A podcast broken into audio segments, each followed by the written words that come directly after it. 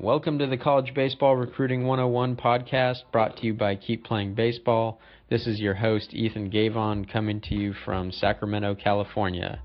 Keep Playing Baseball is a registered 501c3 nonprofit organization dedicated to helping every high school baseball player navigate the recruiting process and play college baseball. At Keep Playing Baseball, we don't think money should dictate college baseball opportunity, and all our resources, including this podcast, are 100% free. No signups, no fees, no strings attached. We'll use the College Baseball Recruiting 101 podcast in many different ways, but the main point is to get you the information you need to keep playing baseball. We appreciate you tuning in to the best source of recruiting information on the go.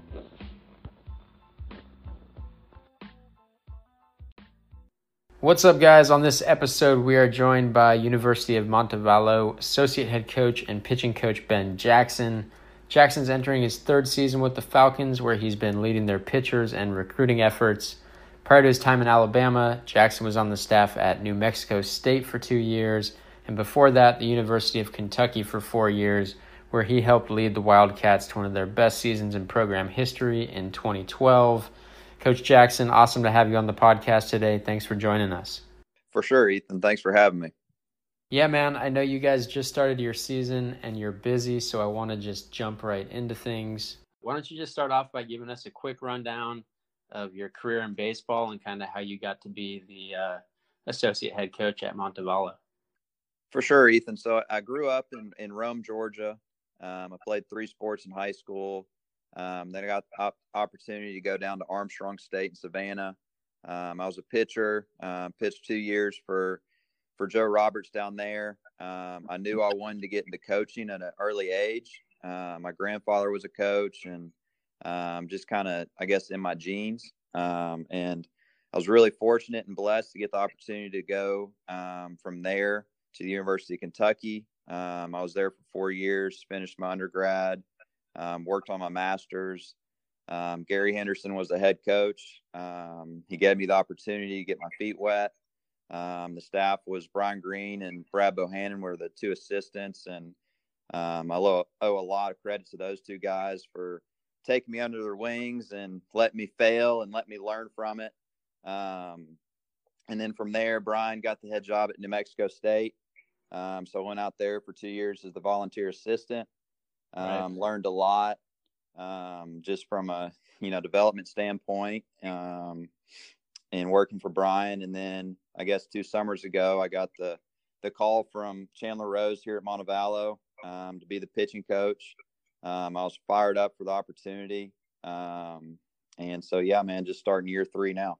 So three years later, and that's a pretty impressive coaching tree that you've you've been able to learn from. So you've probably picked up some good stuff and definitely looking forward to to getting into that. So we've had a couple guests on the show who are coaching college baseball and didn't actually play college baseball. So you played a couple years at Armstrong and then did you play at Kentucky or did you just jump right into that coaching role? I did not. So I just played two years at Armstrong. Um, my 85 turned into about 78. um, so I realized I wasn't very good. Um, and no, I joined Kentucky as a student assistant and was really fortunate just for that opportunity. Um, I failed a lot. I know the first couple years they let me fail. Um, they gave me responsibility. Um, and I, you know, obviously I learned a lot from those guys. Yeah. And, and also obviously that 2012 year was one of the best in program history. And then you guys had some, some standout players come through the program while you were coaching there. For sure, man. I think 2012 was a, a very special year. You know, t- 2011, our first, my first year there, we kind of struggled, and we basically returned everybody in 2012, and just kind of a, a commitment, a reestablishment of, of culture. You know, and and you know, just everybody was close. It was just a different feel, um, and you know, obviously winning is contagious, and you know, we started the year off. I think it was like 21 and 0. Yeah. Um, we and then we opened up with South Carolina at home um, who just won back to back national championships. Um, we swept them, and then kind of we just took off from there.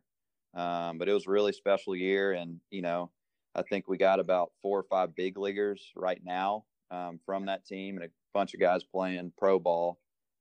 And then you know, obviously in 2014 we had AJ Reed and Austin Cousino and that crew. Um, and what AJ did was, you know, really unique and special and something that's really never been done in college baseball. So it was just unique just to to see him on a daily basis and how he went about his business and the stuff he was able to accomplish um, on the mound and you know at the plate. Yeah, that's awesome, and we're going to get to that a little bit later. But you know, for our listeners out there, just an incredible resource of information. So looking forward to pulling some of that out of you.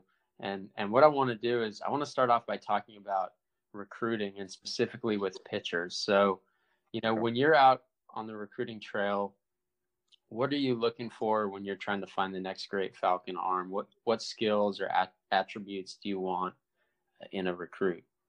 Um, for sure, I think I think at first, um, just kind of from a broad spectrum, when you're looking at an arm, um, the first thing I look at is um, is he athletic? Is there athleticism throughout the delivery? I think that just translates more down the road when we're trying to make adjustments and development. The more athletic you are, I think you pick up on things just in a quicker fashion. Then next, you kind of look at does the arm work? Um, does it come through? Is it loose? And then you kind of go to the shape of the pitches, their movement on the fastball, and then kind of our level, Ethan. We spend a lot of time recruiting on the breaking ball. Yeah. Because, you know, we're not getting the 90, 95 guys. Most of our guys are 84, 86 coming in. So, you know, we look at a guy that's 84, 86 and is the breaking ball 76 to 79. So we know there's a little hand speed in there you know, there's more velo down the road, you know, compared to a guy that's 84, 86, and then he's flipping in a 65 mile an hour breaking ball. Yeah. Um, so we kind of spent a lot of time working, you know, recruiting off the breaking ball. And then from there, I kind of dissect the delivery even more. For me, I spend a lot of time on the lower half, um, especially the front leg. Um, so I start looking at the front leg, um, at foot plant. You know, obviously you want a flush foot, um, is there an ankle turn? Is there a knee buckle? Or is it flush with the, the hamstring pulling the back hip through? Um, just because, you know, if you add strength there, then there's more velo there in, in that aspect. And then more from an arm health standpoint, just getting from the side of it, seeing if the guy's connected at foot plant. Um, is the arm 90 degrees or in? Um, I just think you you look at a lot of big leaguers that threw really hard for a long period of time and at foot plant, their hand is really close to their ear. Um, so just trying to see if a guy's connected at the top. So just Go to ahead. clarify, you know, for some of the high school guys that are listening, a lot of what you're talking about is is injury type stuff, strength and, and functional movement type stuff with that front lead leg blocking and and arm in sure. a in a strong position. So these are elements that you're specifically looking for in recruiting?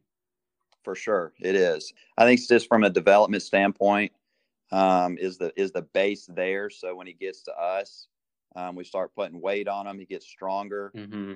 and you know it's hard to overcome some of those knee buckles and, and arm actions. Um, but if the basis is there and we can just add weight to him and do some you know small tweaks here and there then those are the guys that really make jumps uh, by the time you know they're sophomores or juniors yeah uh, yeah, good stuff. Sorry to sorry to interrupt. I just want to make sure that our listeners are able to follow along because this is some some really in depth and high level stuff that you're giving giving them, which is great. So go on. What were you saying? What, what um, what's next? So then, yeah. So then I think just lastly, um, how does the kid handle fa- failure? You know, is the is the umpire tight? Is he getting hit around? How does he handle that? And then lastly, I think you know a small thing that is just very elementary, but does the guy get squared up a lot? Mm-hmm. You know, is he getting just absolutely squared up? Because we've all seen the guys that it's not the prettiest. Um, you know, they're not going to blow up the radar gun, but at the end of the day, you just go see them pitch a couple times and they never get hit. Mm-hmm. Um, it's kind of just that intangible thing of, you know, at the end of the day, does the guy get barreled up a lot? Um, that's something that I think gets overlooked sometimes just recruiting pitchers standpoint. But if the guy doesn't get a hit, you know, there's deception there, something's there on why he doesn't get hit. Now, if you if you've got a guy who does check all those boxes, so you know, 84, 86, breaking ball is firm, uh, and puts himself in good positions, but he does get barreled up a lot. Is that a guy that you're going to mm-hmm. take a chance on? It is. I mean, I think you know, you just pass the eye test you know, is it a guy that projects well? Do you feel like you can make him better?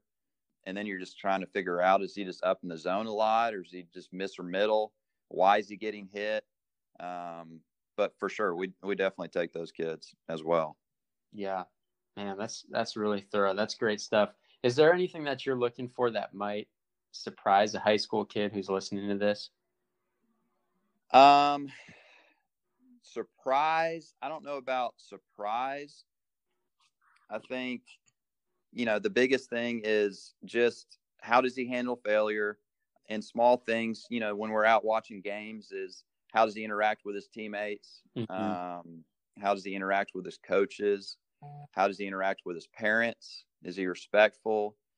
And, you know, at the end of the day, does he really enjoy and love baseball? Because we get hundreds of emails and you get all these kids that are saying, you know, baseball is my passion. I 100% love it.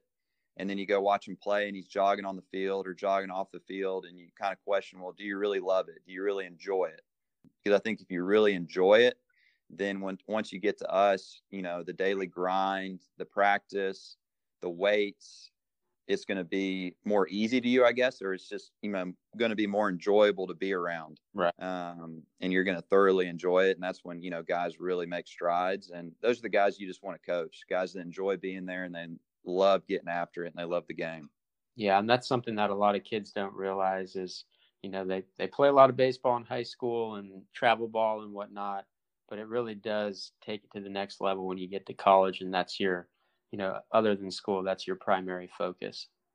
For sure. And it's it's really easy to see when you're watching a kid play, you can easily tell if he really, really enjoys being out there, he enjoys getting after it, or if it's, you know, a guy just going through the motions. Yeah. Before we move on to to kind of your process for finding recruits, I want to go back to what you said about looking for for kids and that handle failure well. So do you actually want to see a kid experience failure when you go see him? You want to see him at his best and his worst, or you know, what are you looking for in terms of that that failure and adversity? For sure, I I you know obviously you want to recruit kids that have success, but I enjoy watching kids and how they you know handle handle failure because you know once they get to us, there's going to be a lot of failure involved, and that's just the nature of the sport. Um, and you know if it if they don't handle it well down the road, it might be holding them back. But if it's something that they can get over and go to the next pitch um, or the next at bat or the next play, um, you know, and flush it, then you know that's where the the growth and the maturity happens. Um, but 100%, I you know, it's it's some something you got to look at on how is the guy going to handle failure because you know when he gets to you, a lot of the times, you know, he's going to fail, and that's just the nature of the sport. Definitely, it's not a matter of if adversity is going to strike, but when. Uh, For sure. Love that, man. Talk a little bit about your process for finding recruits. So, how do you get connected with guys that end up playing in your program? For sure, I think we're just like any other, you know, university um, or college out there. Um, I think a lot of our guys, obviously, it starts with word of mouth, um, just through connections of high school coaches, travel ball coaches, travel organizations, um, former teammates, whatever it may be. Um, just a phone call from them, an email, a text, and then you know more of a broad sense going to the big tournaments and kind of just seeing a bunch of players in one spot or showcases.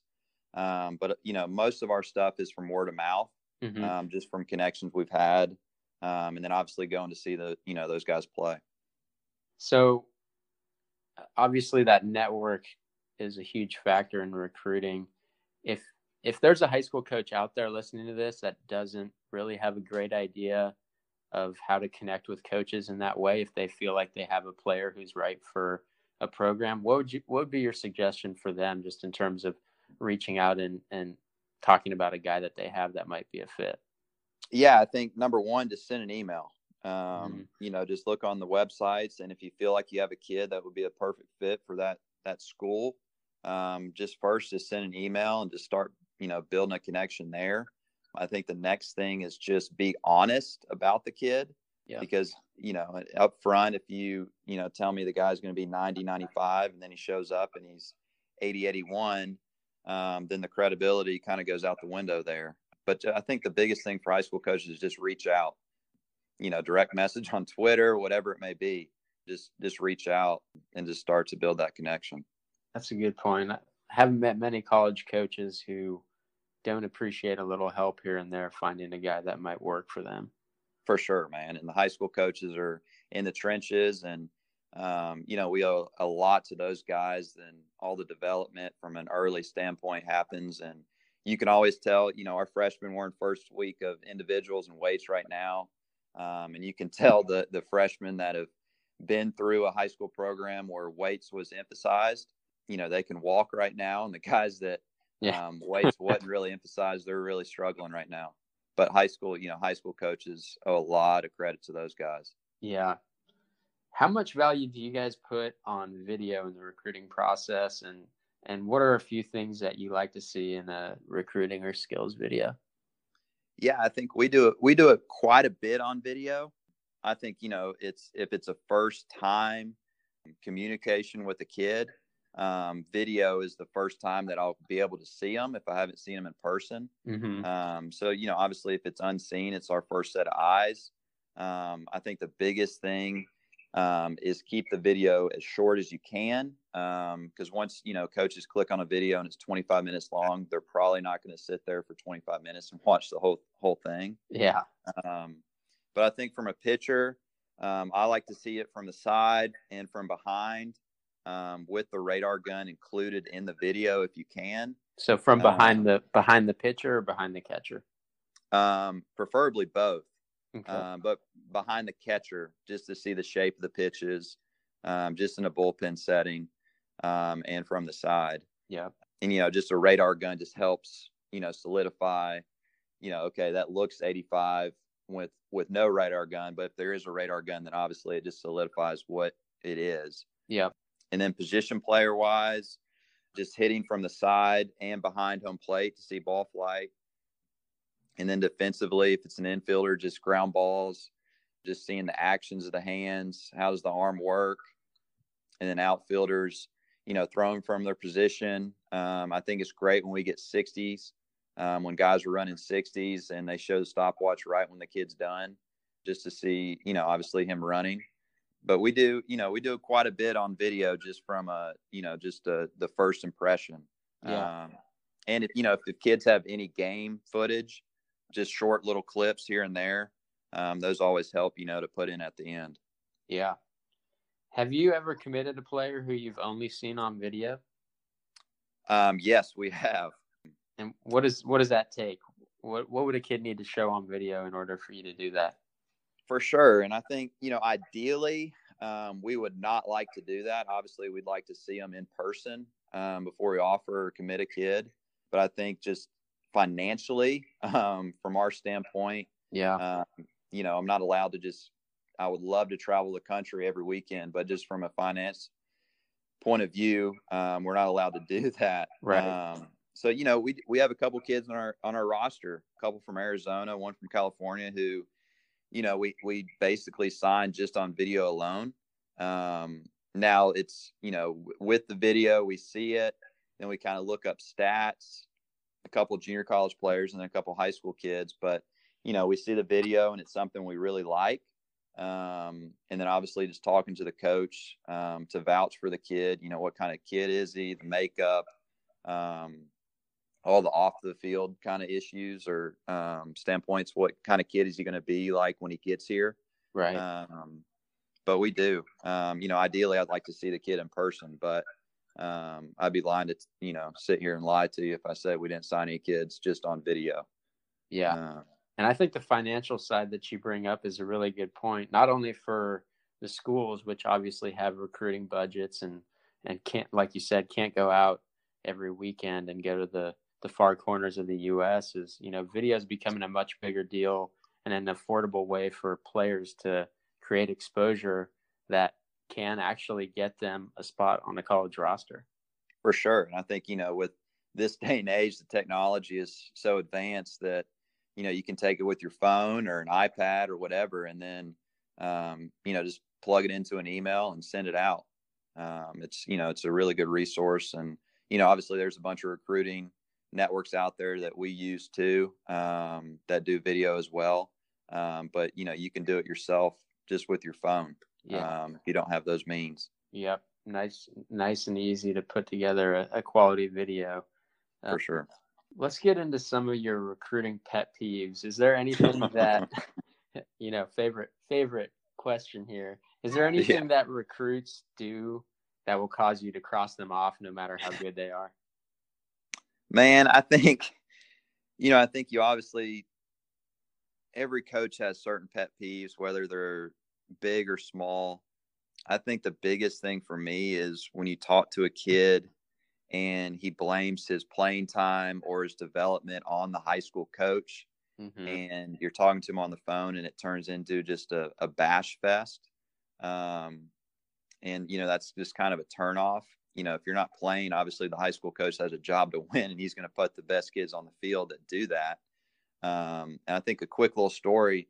Um, you know, we have an we have a freshman right now who last season had a really good regular season, and then towards the end he kind of kind of struggled, um, and they got to the playoffs and he didn't pitch. And so I called the kid and we're talking, and he goes, "Coach, I didn't pitch because I didn't perform the last two weeks." Mm-hmm. Um, you know, he took ownership for that um, instead of you know pointing fingers. Um, I think that's just kind of one of the things that's just kind of a turn off early on is if you're talking to a kid and then instantly just starts you know, blaming why he can't throw a curveball because of his pitching coach or the lesson guy or, you know, his high school coach, or this is why he only has five at bats um, instead of, you know, taking ownership of, you know, I got to get better to play. Yeah. Um, and what do I need to, need to do personally to get on the field? Yeah. Um, so I think that's just kind of one of the main pet peeves early on. Yeah. Transfer of blame is, uh, you know, that's, that's something you can't coach, right? If, if people no. point the fingers, you know, there's nothing you can really do to help that. No, and you know, then it becomes a worry of when he gets here and his development is not going as fast as, as you know both the kid and I would like. Then you know, is he going to start blaming me? Is he going to cause problems in the locker room? You know, start blaming other people, and he's not, you know, ultimately just not going to be a good teammate. Um, so those are just small little deals. Yeah. Now, when you were at Kentucky, you had, and you mentioned it earlier, you had AJ Reed, who won the Golden Spikes as a two-way player. Just a, I think we actually played against you guys when I was coaching at Upstate that year. Just a ridiculous year, right? On the mound yeah. and with the bat, guys made it to the big leagues. I know he's kind of up and down right now. Where do you stand on guys pitching and hitting and, and playing other positions? Do you guys have a lot of two way guys on your roster? Is that something you look for?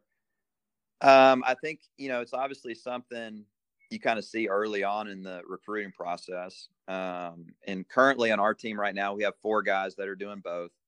I think at the college level, it's difficult to do, but it's not um, impossible. Um, I think it takes a different work ethic um, from a kid. Um, and AJ was the prime example, just because you only have so many hours in the week, and you know the rules of we only have you know two hours a week right now with the kids. So, you know, we have a couple of those guys where the pitching is kind of the primary focus right now. And then on the on the side, they got to go hit on their own.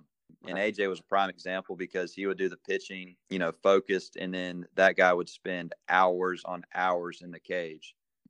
And you know, you'd have to kick him out of the cage, and you know, it's something that it just takes an inner drive for a kid that you know ultimately does he really want to do both um, and can he, you know, for us, can he really help us out? You know, whether it's a, a, weekend or bullpen arm, or can he play third base, or can he hit in the middle of our order? Can he have a role, pinch hit off the off the bench, or whatever it is? Mm-hmm. Um, but you know, it just takes a special work ethic. Um, and you know, and kind of from the coaching standpoint, my end, um, I just have to be really organized in balancing the kid's time and understanding that you know if he's playing third base, well, he might take 100 ground balls this day. He probably doesn't need to throw a bullpen on the same day. Right. Uh, so just kind of you know on the coaching front, just being organized.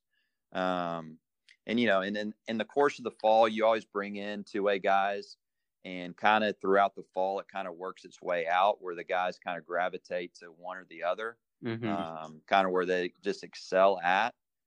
But we've had a couple guys that have done both. Um, it just takes, you know, a special kid and a special work ethic just from a lot on your own. Um, but it definitely can be done. And obviously, it'd be a luxury to have a guy, you know, like AJ threw on Friday night and won 10 games and then, you know, hitting the three hole and hit 20 bolts or whatever it was. So, Um, I, but for sure, man, I think I think there's a lot of coaches out there that would agree that they wouldn't mind yeah. having a player of that caliber. Um, yeah. Just to dive into that a little bit more, are these conversations that you're having during the recruiting process? You know, if a kid expresses the interest in playing playing both ways, how how do those conversations go? Is it is it a decision like you said that just kind of works itself out more often than not, or are you giving the kid a realistic view of what he might be capable of doing at your level? How does that kind of shake out? Yeah, I think just on the forefront, you want to be honest with the kid and just just kind of map out a plan for him to know what it's going to be like when he gets here. Um, just an understanding that he's going to have to do a lot on his own to get his work in to do both. Um, but it's something that we don't shy away from. But I think a lot of the times it just works itself out. And you know, if the guy can do both, then I hope he does both all four years. Um, but most of the time, it really just shapes itself out um, after the first fall or after a couple years, couple seasons. Um, they kind of just gravitate towards one or the other that they, you know, excel more at. Yeah, but you don't mind when when recruits express that interest and and say that they want to play both ways and ask questions about that. No, no, no, no, not at all but I think it's you know it's funny sometimes when you get of course every pitcher thinks they can hit and every position player thinks they can pitch. Um, but you know if it's a kid that we've seen and we feel like he has a legit shot at both, um, then obviously we definitely entertain it. Yeah, great. Well, we started talking about that a little bit in this last question, but if you could get into the minds of the high school players and and help them prepare for the transition to college what's what's some of the main things that you would really want them to know? Um, I think we touched on it a little earlier, but I think the biggest thing, um, and we're obviously seeing it in week one right now, but the weight room. Um, I think it's something that if you really dedicate yourself early on, and especially in high school, it's you know things that can get guys to the next level. Um, just the development from a strength and standpoint, and you know when the freshman gets here and he's he can stay up with the upperclassmen and the weights and stuff, then you know he's going to progress a lot faster than the guy that's still sore from squatting two weeks ago. Right. Um, but you know, I think the weight room is is a big thing, um, just transition standpoint, understanding the time that's going to be put in from study hall to the weight room um, to class, um, understanding all the different the freedoms that you're going to have in college but I think that the biggest thing is just to get in the weight room um, and get to work. Um, I think that's the biggest thing that that helps guys when they get here is the guys that can really handle that stress and that effort um, from day one. So you're just looking for high school players to put in consistent time in the weight room so that they're better prepared once they have to transition to that heavier and, and sport specific, maybe even position specific workload that you guys are going to place on them, both you know, on the field and in the weight room then? Yes, I think it just makes the transition a lot easier for them um, instead of just falling behind and having to catch up.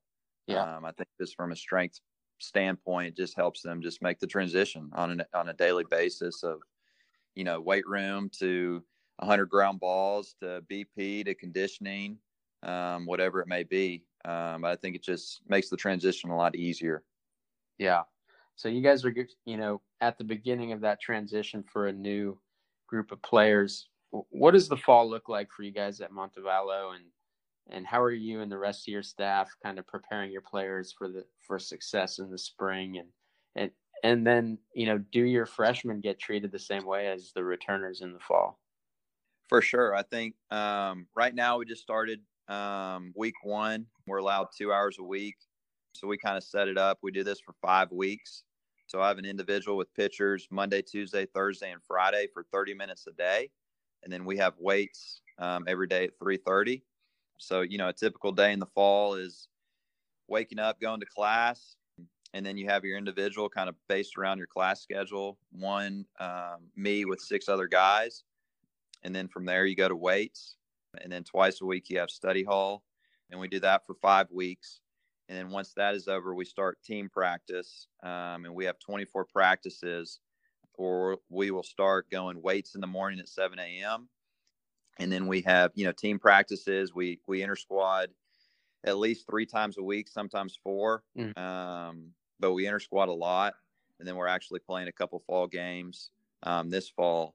But I think you know a big thing is the individuals are just kind of a basis for putting down our philosophies, um, our beliefs, how we go about things, how we want to play the game.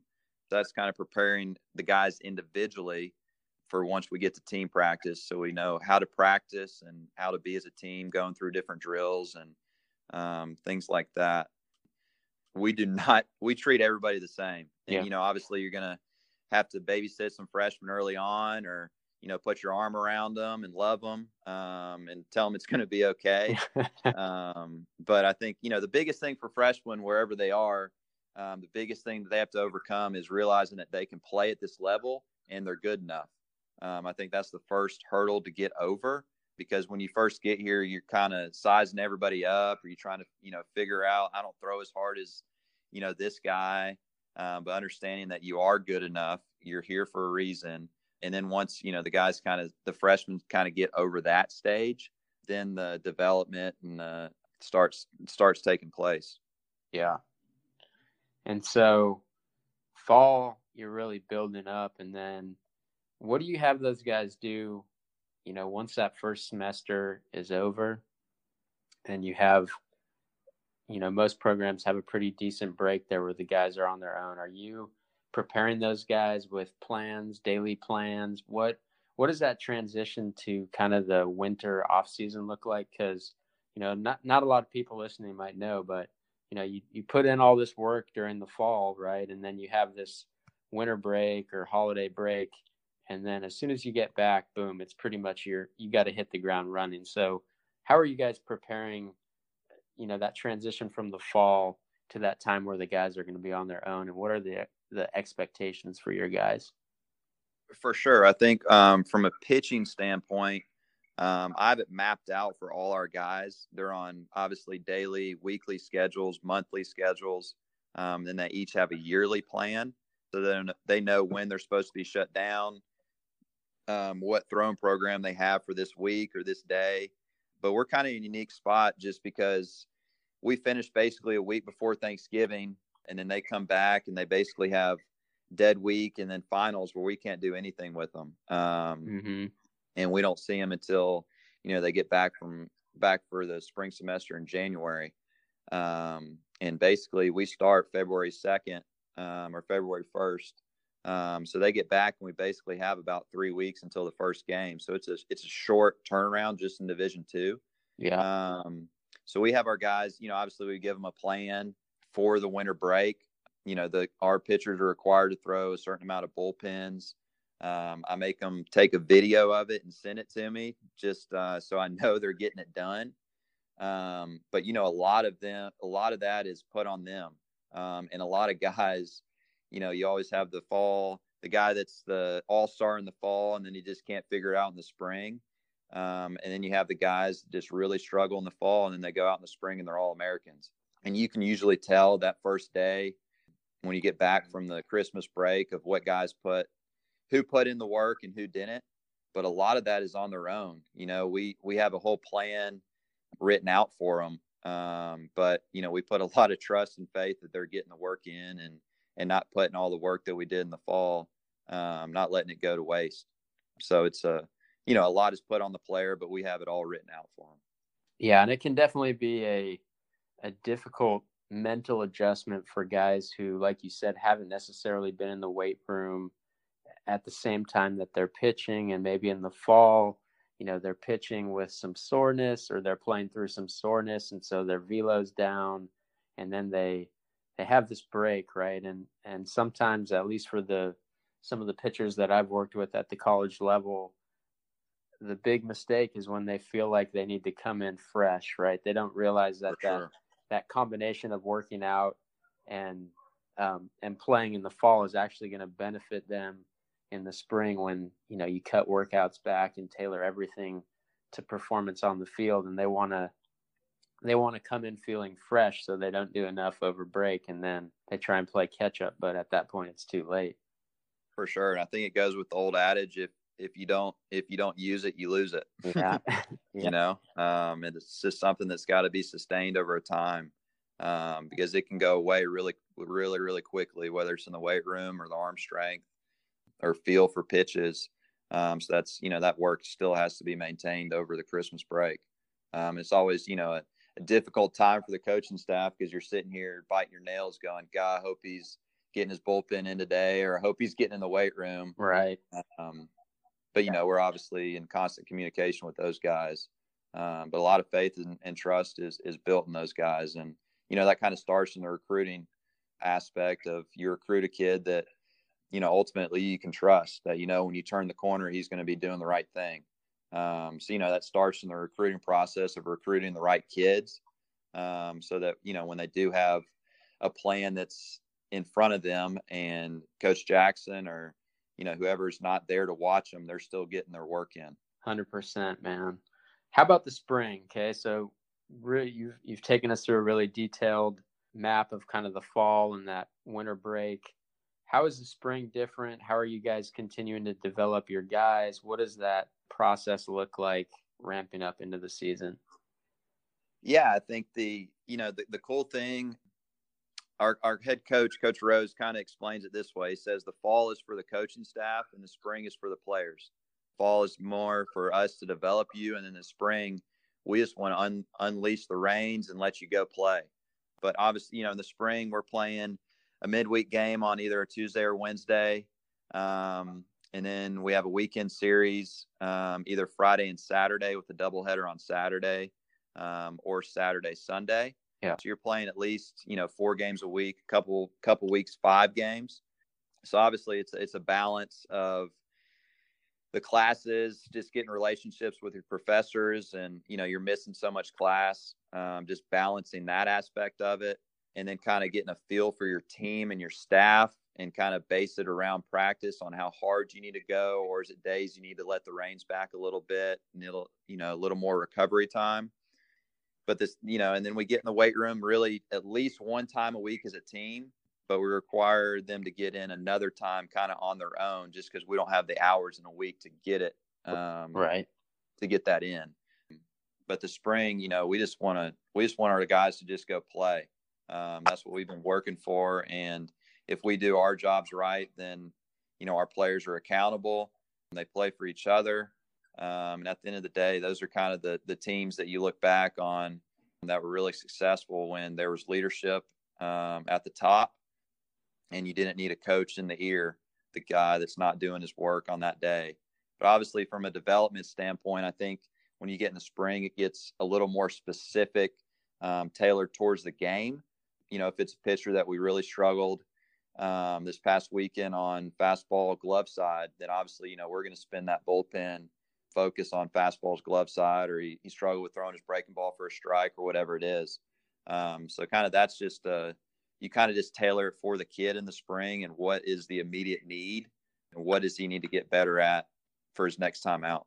So, what does a typical schedule look like, daily schedule look like for a kid during the spring? Let's say it's a game day. What does that schedule look like for one of your players from the time he wakes up to the time he goes to bed?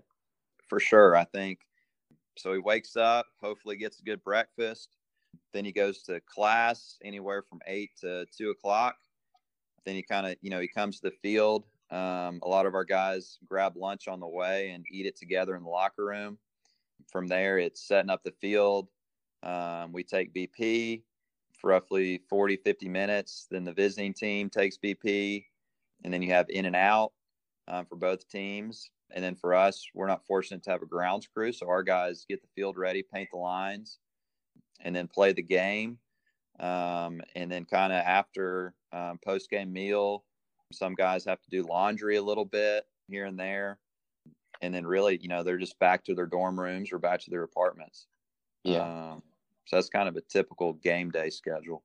Now, this may be a little a question you weren't expecting to get, but you ever recruit guys based on their grounds crew ability? Like, hey, this, this guy can really, really paint the line straight. No, no. We of course have the the two or three pitchers that take care of the game mound that don't let anybody else on it. And you know, we have our our fifth year senior who's lined the field for the past 10 years, it feels like, and he feels like he has the straightest lines out of anybody. But no, we don't recruit.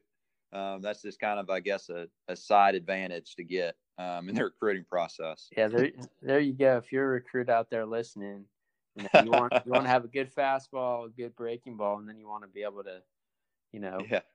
work work the mound or paint the lines well. That can, you know, if you're up against a kid with similar skill level, that can set you apart. Yeah. Uh, that's that's good, man. Um, what uh, what would you want an incoming player to know about how, you know, high school baseball differs from from the college schedule, kind of on the field stuff. You know, we've talked a lot about, you know, that preparation point where, you know, you need guys to lift and you need guys to be ready for the increased workload. But how about on the field stuff? What, you know, what do guys need to know about how that transition is going to work and what they need to be improving on? Yeah, I think early on on the field, the game's going to speed up on them a lot. Um, you're going to feel like the the guys running down the line a lot faster than you did in high school. Um, there's going to be more physicality. The guy at the plate's going to look a little bigger. And I think the biggest thing to the first hurdle is a slowing the game down, lowering that heart rate, um, and understanding that it's still baseball. Um, there's still 90 foot base pass, and you know it's still 60 feet um, from the mound to the plate. But I think the intensity picks up. Um, I know the biggest thing for us is that first week of team practice. Um, they don't really realize how hard they're supposed to be going. So just kind of the intensity of the drill work and stuff like that is picked up. Then obviously, you know, you're you go from being the best kid on your high school team or in the in the area, and then you know day one you show up and there's three other three other of you at shortstop and second base. Um, so you know, trying to feel you know figure out what's going to separate you from those other guys um, to get on the field. Um, but I think transitionally, just on the field, is the biggest hurdle is just slowing the game down because they're going to speed up early on. Um, but just slowing it down and realizing that it is baseball, it's the same game. Um, you know, the talent level is just going to be a little better around them. Um, but just slowing the game down and realizing that you know it's something they've done before and it's something they can do, and it's you know there's a reason why they're here. And are you guys using different drills and different things in practice to try and speed the game up on them so that when they do get in the game, it slows it down a little bit for them. For sure. Um, I think we're our one of our main core values is compete, um, and I think throughout the fall to put our guys in as many situations where they have to compete.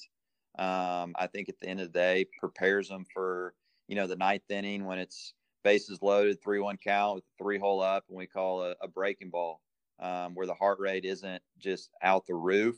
Um, they feel like they've been in that situation before, um, and just slowing it down and just um, and just competing at the end of the day. That's good stuff. Um, I know we've thrown a bunch of questions at you, and hopefully by now you're warmed up because I want to do a little. I want to do a little rapid fire Q and A. Okay. And so, I got five questions for you that cover a couple different topics and fill in the blank questions. So I'm going to read them to you and you fill in the blank with with the answer pretty quick. Okay. You ready, man? Yes, sir. Question one: When the parent of a recruit does blank, it drives me crazy. Um, I think we touched on it early. I think when they speak badly on the high school or travel ball coaches and point blame. Yeah. So parent or or recruit yes. doesn't matter. Yes. Yep. Question two: the most important thing for a recruit to do when contacting a college coach for the first time is blank. Um, send an email, send video with the email, um, include your coach's contact info in it um, with your high school coach your travel ball coach. Um, and then lastly, have an accurate heading. Um, I know if you're sending yeah. out a mass email, um, the first turnoff is when you say it's, you know, dear coach uh, Brown, at University of Hawaii, and you know it's supposed to be to Coach Jackson at Montevallo. yeah, definitely a bad look. Yes, definitely a bad look. Personalize and make sure it's accurate. Yes. Awesome. Question three: The most effective form of free exposure that can help a recruit get interest from a college program is blank. Send an email. Send an email with video. Just like I said, coach's contact info. Just send an email. Free and easy. Free and All easy. right. Question four the biggest key to being a successful college baseball player is blank. Um, a consistent daily drive um, with an accountability to yourself and discipline. Question five The best part about college baseball is blank. Building relationships. Um, I think this is a relationship business. Um, building a relationship with the kid, um, where you see the kid mature and grow over a four year period. Um, I think that's why I'm in the business. I think that's why most college coaches are in the business is to form relationships with kids, um, you know, that last longer than just four years. Awesome, man.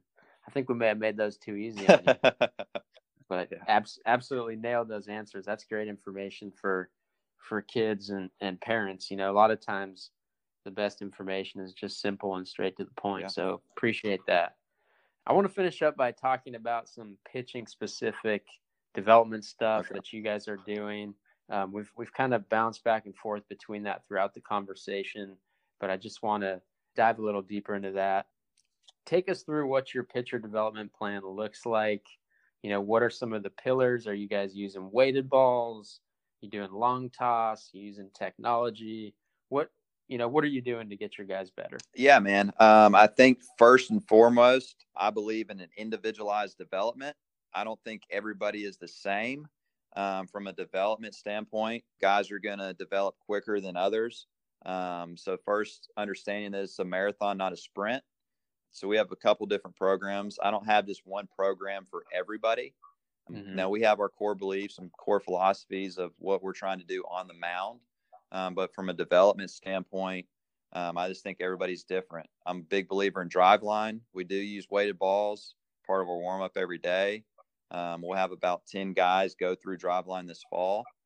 But for me, I don't think it's for everybody. And then the majority, everybody else is on long toss programs. Um, I'm a big believer. We throw a lot, and the majority of them are on long toss. Um, so, just from a development standpoint, I think is for me, I sit down with every kid individually to start the fall. I'm open years. Um, I don't want to just rewrite the ship. Um, it's you know if they have something they've been doing their whole lives to get them to this point, um, I'm not just wanting to throw that into the garbage. You know, I'm open here's, um, but I'm trying to you know trying to be a two way street. Yep. And then, kind of from the, I'm a big believer in the warm up. Um, I think you know a lot of guys don't warm up properly. I think that's where a lot of injuries happen. So we do not just roll out the baseballs and go down the right field line and play catch. Um, our warm up takes about 20, 25 minutes. It's a full circuit um, from the Jaeger bands um, to body blades to jump ropes to speed ladder to hurdles for hip mobility, a bunch of different things. Um, I just think before you touch a baseball, you should have a little sweat going. Yeah. And, you know, and obviously the first couple weeks are warm up kicks, kicks our guy's tail. Um, but over time, it builds an endurance and a little more stamina. And, you know, obviously, my, I think as a pitching coach, I think you're 75% a trainer and 25% a, a pitching coach. Um, I think, you know, guys are going to throw the best on days that they feel great. Um, so my job is ultimately to have as many days that you feel great where the ball comes out of your hand feeling great as many times as possible. Um, and I think that, you know, that's kind of my job um, to do that. Um, and the biggest compliment for me is when you know our guys get done with the warm up and they're playing catch and they're like, Coach Jackson, I've never felt this loose before. Well, that's the purpose of the warm up. Um, it's to build endurance over time because um, we still do arm care post throw, and I think everybody in the country does that. I just you know just going to some high school games where you just see the guy just pick up a baseball and go down the line and start throwing. Um, I just think that that's setting up for failure, maybe not right away, but down the road. But you know, anywhere from just doing some sprints, some arm circles, just get the body going before you even touch a baseball um, and just warm up properly. And, you know, kind of our motto, and I know a lot of people use this, is we warm up to throw, we don't throw to warm up. And so, you know, I have a big passion for the warm up. Um, and then kind of in the fall, we spend a lot of time on the lower half. I believe in working from the ground up. I think a lot of guys don't know how to utilize utilize their hips down the mound properly in the sequencing and firing of when the back hip's supposed to fire, um, the front foot, and all of that. Um, so we spend a lot of time on lower half in the fall. And then obviously, like I spoke on earlier, a little bit about, you know, getting guys connected at the top. But ultimately, man, as as in the development standpoint, I just think everybody's different. And it's my job to figure out how Joe ticks compared to Bob and how am I get gonna get both of those guys better, you know, doing two totally maybe separate programs. Um, but just kind of tailoring it for our guys and getting the best out of them, whatever program that may be. And honestly, man, we have a couple guys that came in and they are die hard on this one program that they do. And I'm not just going to rewrite the ship. We're going to tailor it and, you know, put it in with our stuff, but I'm still going to allow them to do it. But I guess ultimately to answer your question, we do usually weighted balls and we do long toss. Um, I just think, you know, you got to figure out which ones to use for, you know, each guy. Awesome. I mean, that's really good stuff. And this is uh you know if you're a recruit out there listening this is the type of stuff that you want to ask about obviously you can tell that coach jackson has a detailed plan you know for for every guy and and hearing about how a program is going to develop you and how they're going to get you better is definitely something that you want to ask about in the recruiting process um, for sure and i think ethan i think you know guys in the recruiting process kids, you know, they need to pick schools on where they feel comfortable with the coaching staff because that's, you know, those are guys that you're going to see their face 90% of the time for four years. So, you know, yeah. ask the hard questions, ask what it's going to be like when they get here. I think our players are our best recruiters because, you know, they can tell future recruits how it's really going to be like, how Coach Jackson's really going to be when you get here in that aspect of it. Are there any questions that are off limits? You know, is there anything that a recruit definitely shouldn't ask about, uh, or is every or is everything open season? Um, everything's open season. I think playing time, you know, that's all earned. Um, you get the question of coach, where, how much am I going to play as a freshman? I can't answer that. That's all earned in the fall. But obviously, you know, what the future plan is, those are definitely appropriate questions on, you know, coach, if I come in and I get the work in and I do get better at A, B, and C, where do you see me? Um, I think those are definitely questions that you need to ask. Um, what's kind of the future? What do you have the future plans for me if I choose your school? Um, what's the development going to look like?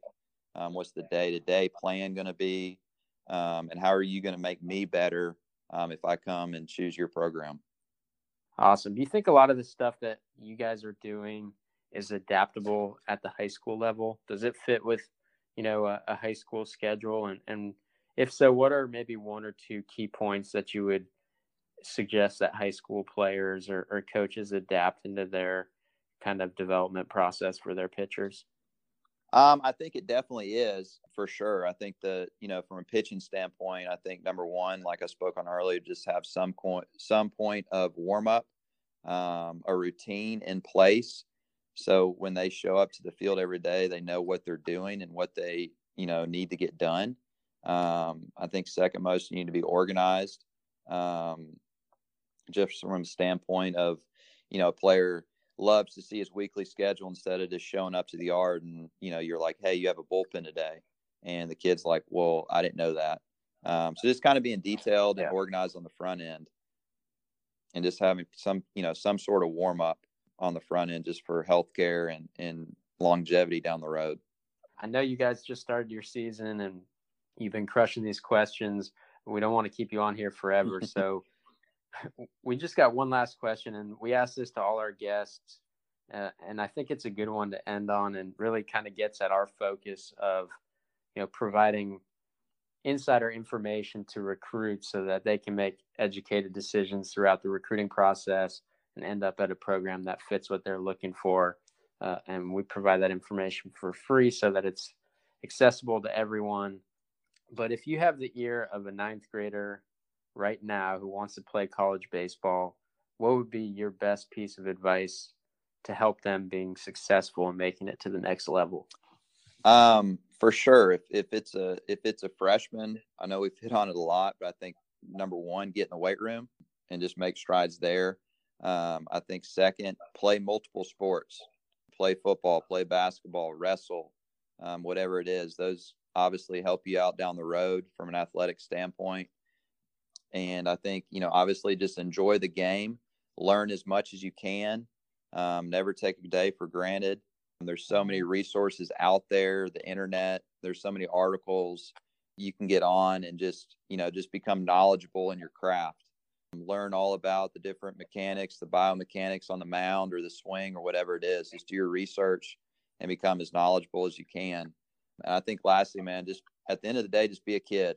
Um, I think there's, you know, the year round baseball. And if you're a pitcher, be very smart about it. You should have shutdown periods, but just enjoy being a kid and just, you know, obviously just do your research on schools and what would be good fits for you. Um, but get after it in the weight room, um, I think is a big aspect of, of making it to the next level. You absolutely crushed these questions and provided these guys with a ton of knowledge. So we definitely appreciate you taking the time. Want to wish you and the Falcons best of luck this year. Um, and I hope that uh, we can get you back on the podcast at some point down the line and uh, dive into some of these areas a little bit more after you guys get back to the regionals for the second year in a row. For sure, Ethan. Well, thanks for having me, man, and thanks for everything that you're doing.